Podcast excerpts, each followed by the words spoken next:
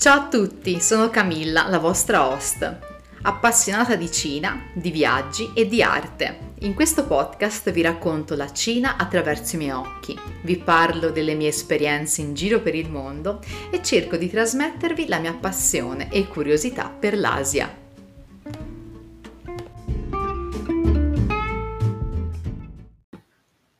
Episodio del giorno. Un saluto da Shanghai.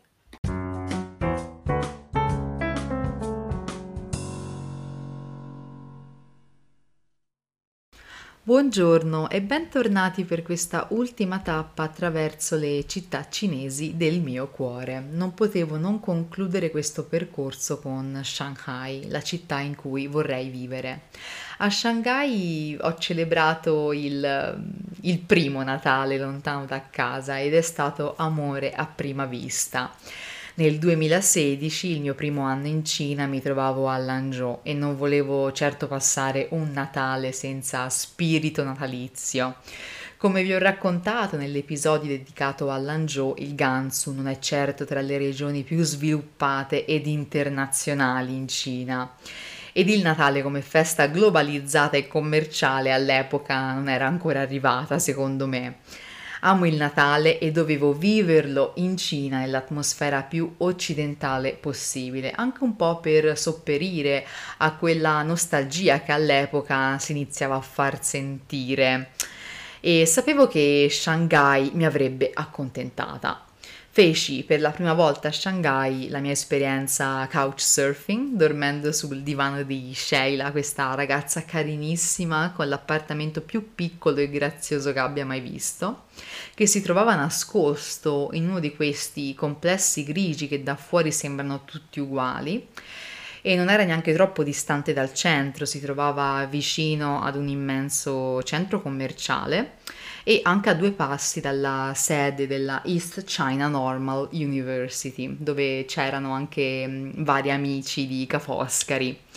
Passai il giorno di Natale in un ristorante italiano a Nanjing Ludong si chiamava Bella Napoli, mi ricordo che andai con eh, gli amici eh, veneziani, almeno non tutti veneziani, però della Ca' Foscari che si trovavano alla Fudan University, tra cui Riccardo, e mi ricordo ancora la gioia di mangiare una pizza e di bere un bicchiere di prosecco dopo mesi passati a base di riso e birra a Lanzhou.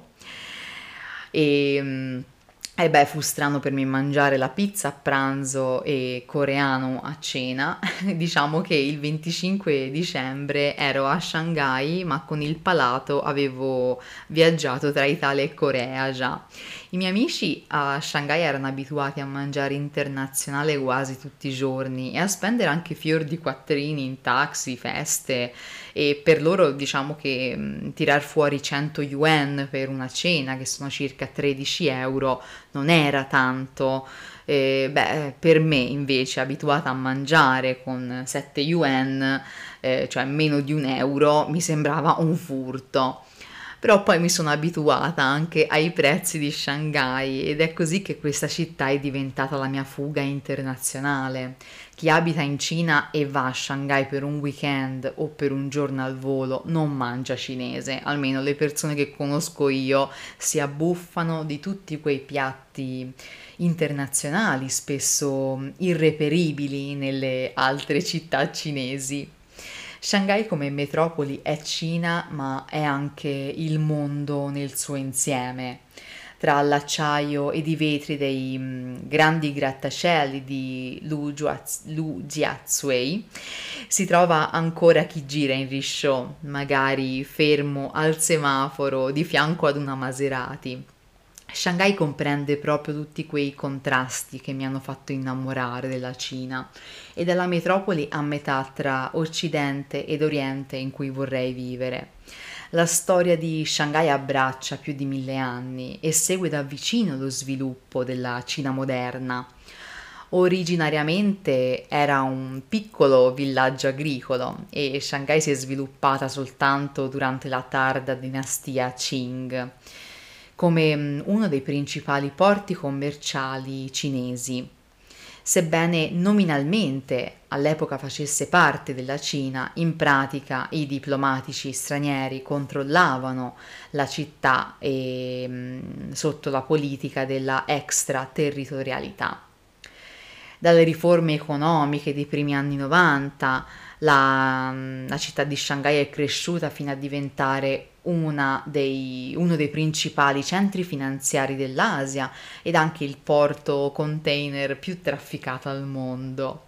A Shanghai l'architettura, proprio perché internazionale, è un misto tra quella europea, quella cinese, ma anche quella moderna dei grattacieli. Un, uno dei contrasti più belli è quello della zona di Jinan Temple, dove c'è questo tempio buddista circondato da grattacieli e modernità.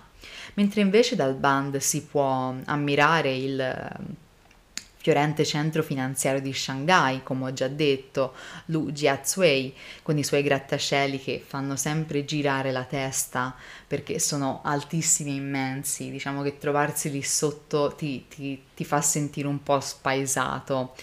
E alle spalle però, della, dall'altra sponda del fiume, ci sono edifici invece che ricordano il passato di Shanghai e delle concessioni straniere, con un'architettura tipica europea.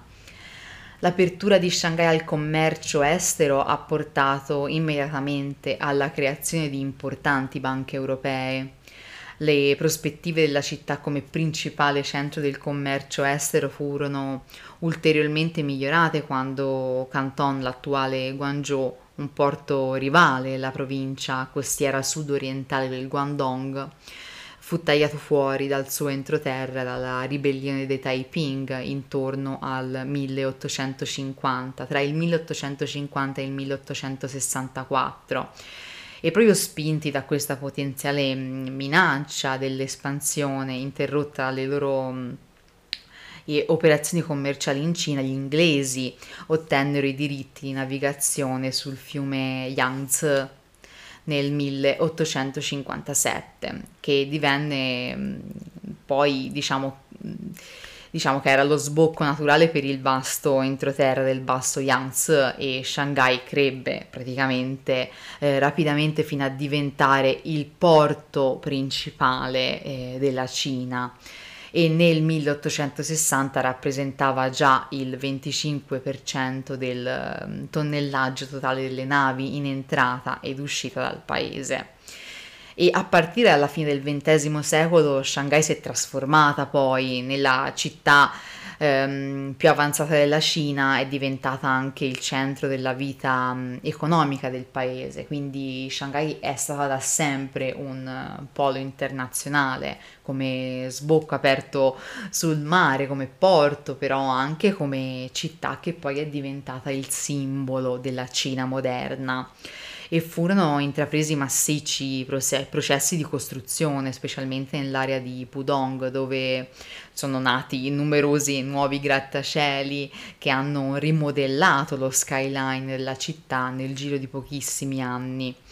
Quindi sono state costruite strade, autostrade, proprio nel tentativo anche di far fronte all'enorme aumento del traffico nei primi anni 90 ed è stato anche inaugurato un sistema di trasporto, di, mh, mm, mh, mm, trasporto metropolitano e che è stato poi ampliato negli anni a velocità impressionanti. A Shanghai tra l'altro penso che sia una delle poche città che ha due aeroporti internazionali Shanghai cresce, cambia, si muove ad una velocità strabiliante, il che non è solo una caratteristica delle grandi metropoli del mondo, però è anche una sfaccettatura del tutto cinese. La vita a Shanghai è frenetica, ma basta fermarsi in un parco come quello di Renmin Square per rallentare lo scorrere degli eventi e tornare ad una versione più tradizionale della Cina. Infatti non mancano le persone che fanno tai chi o i balli di gruppo in piazza e nemmeno chi mette, tra virgolette, in vendita la propria figlia per un matrimonio conveniente. Ebbene sì, nella grande modernità e sviluppo di Shanghai il mercato dei matrimoni di Renmin Square è un appuntamento fisso e anche l'opportunità per trovare l'anima gemella tra i mille annunci esposti sopra gli ombrelli aperti e appoggiati a terra. Basta comunque uscire da Renmin Guangchang per uh, prendere una bici blu di Alipay magari. diciamo che c'è un po' di competizione. Io ero sulla. Mh, prendevo sempre le bici blu di Alipay, mi trovavo meglio rispetto alle altre. Vabbè, prendere una bici per arrivare pedalando nel traffico tra i meravigliosi viali alberati della concessione francese e per trovarsi catapultati di nuovo ed improvvisamente in Europa e per trovare magari in un vicolo sperduto qualche coffee shop raffinato con qualche qualità di caffè super ricercata. Nei miei anni in accademia ad Hangzhou, Shanghai era diventata anche la mia fuga artistica durante il weekend. I treni che collegano Hangzhou a Shanghai sono tanti, veloci e sempre in orario. A Shanghai diciamo che la vita artistica è molto molto frenetica dalle gallerie del quartiere dell'M50 fino ad arrivare ai nuovi spazi espositivi del West Band, per non parlare poi del caro e vecchio Rock Band Museum. Diciamo che ci sono anche tantissime, cioè non me le ricordo nemmeno tutte, gallerie occidentali come il White Cube oppure il famoso Centre Pompidou di Parigi diciamo che Shanghai è diventata una delle capitali artistiche insieme naturalmente a Pechino e Hong Kong per l'Asia.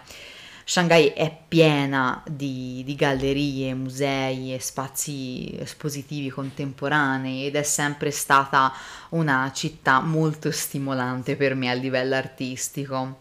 Non, um, Cioè non esiste un giorno in cui non ci sia qualcosa da fare a Shanghai o che sia un, un evento particolare a cui assistere o che sia una cena o che sia una nuova un'apertura di una nuova galleria o di un nuovo spazio espositivo.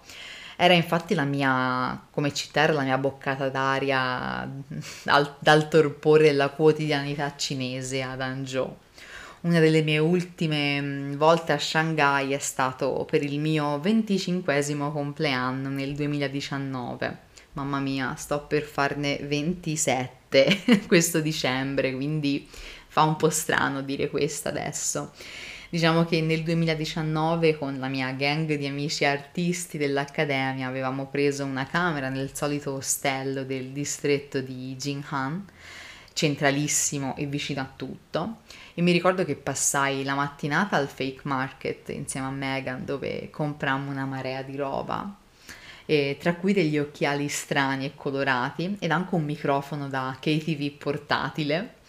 E infatti passammo il resto del pomeriggio a cantare per strada con questo microfono, mentre invece la sera naturalmente uscimmo a bere, a fare la classica notte brava di Shanghai girare tra i locali di Shanghai è divertente, peccato che non me ne ricordi neanche uno.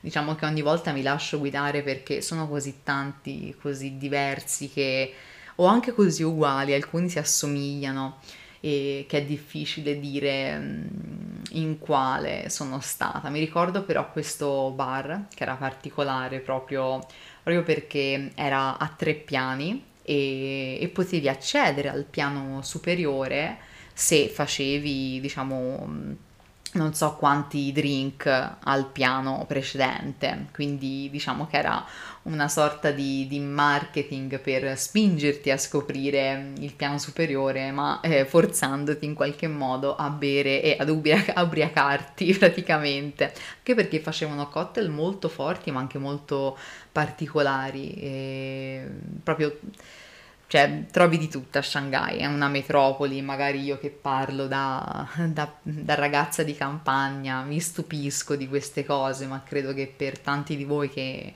mi stanno ascoltando adesso e che sono abituati a vivere in città siano abituati a, a locali di questo genere.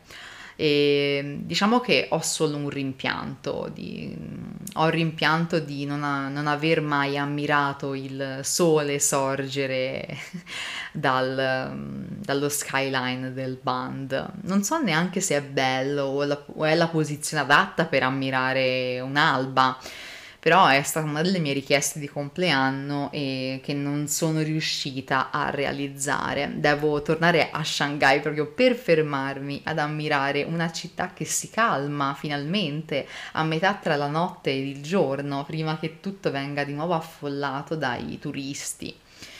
Cara Shanghai, mi manchi, eri la mia linfa vitale. A volte penso che dovrei guardare avanti, farmi coraggio, dire basta alla Cina, è un capitolo chiuso. Eppure tengo ancora una foto sulla scrivania, che è proprio, ce l'ho proprio qua davanti a me questa foto.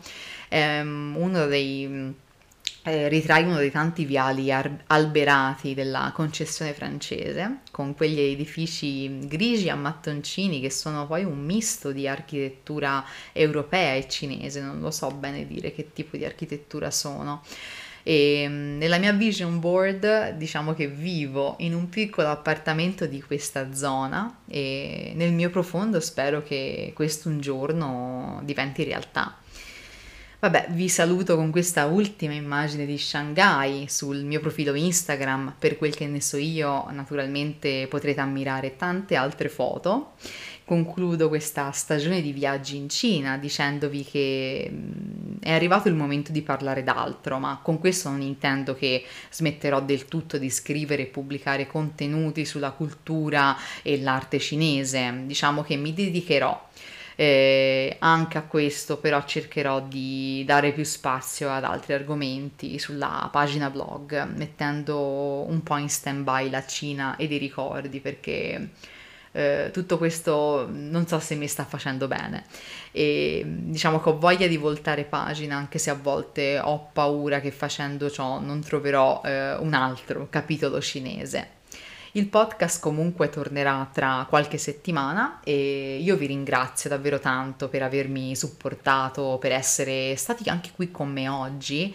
Spero davvero di avervi fatto viaggiare in Cina, a parole mie, anche perché vi ho parlato molto delle mie esperienze, vi ho parlato della, della Cina attraverso i miei occhi e nulla, continuate ad ascoltare eh, questo podcast, magari recuperate qualche episodio che vi siete persi mm, in passato e seguitemi su Instagram, il vostro supporto è molto molto importante per me. Io vi ringrazio e vi auguro un buon weekend. A presto, ciao!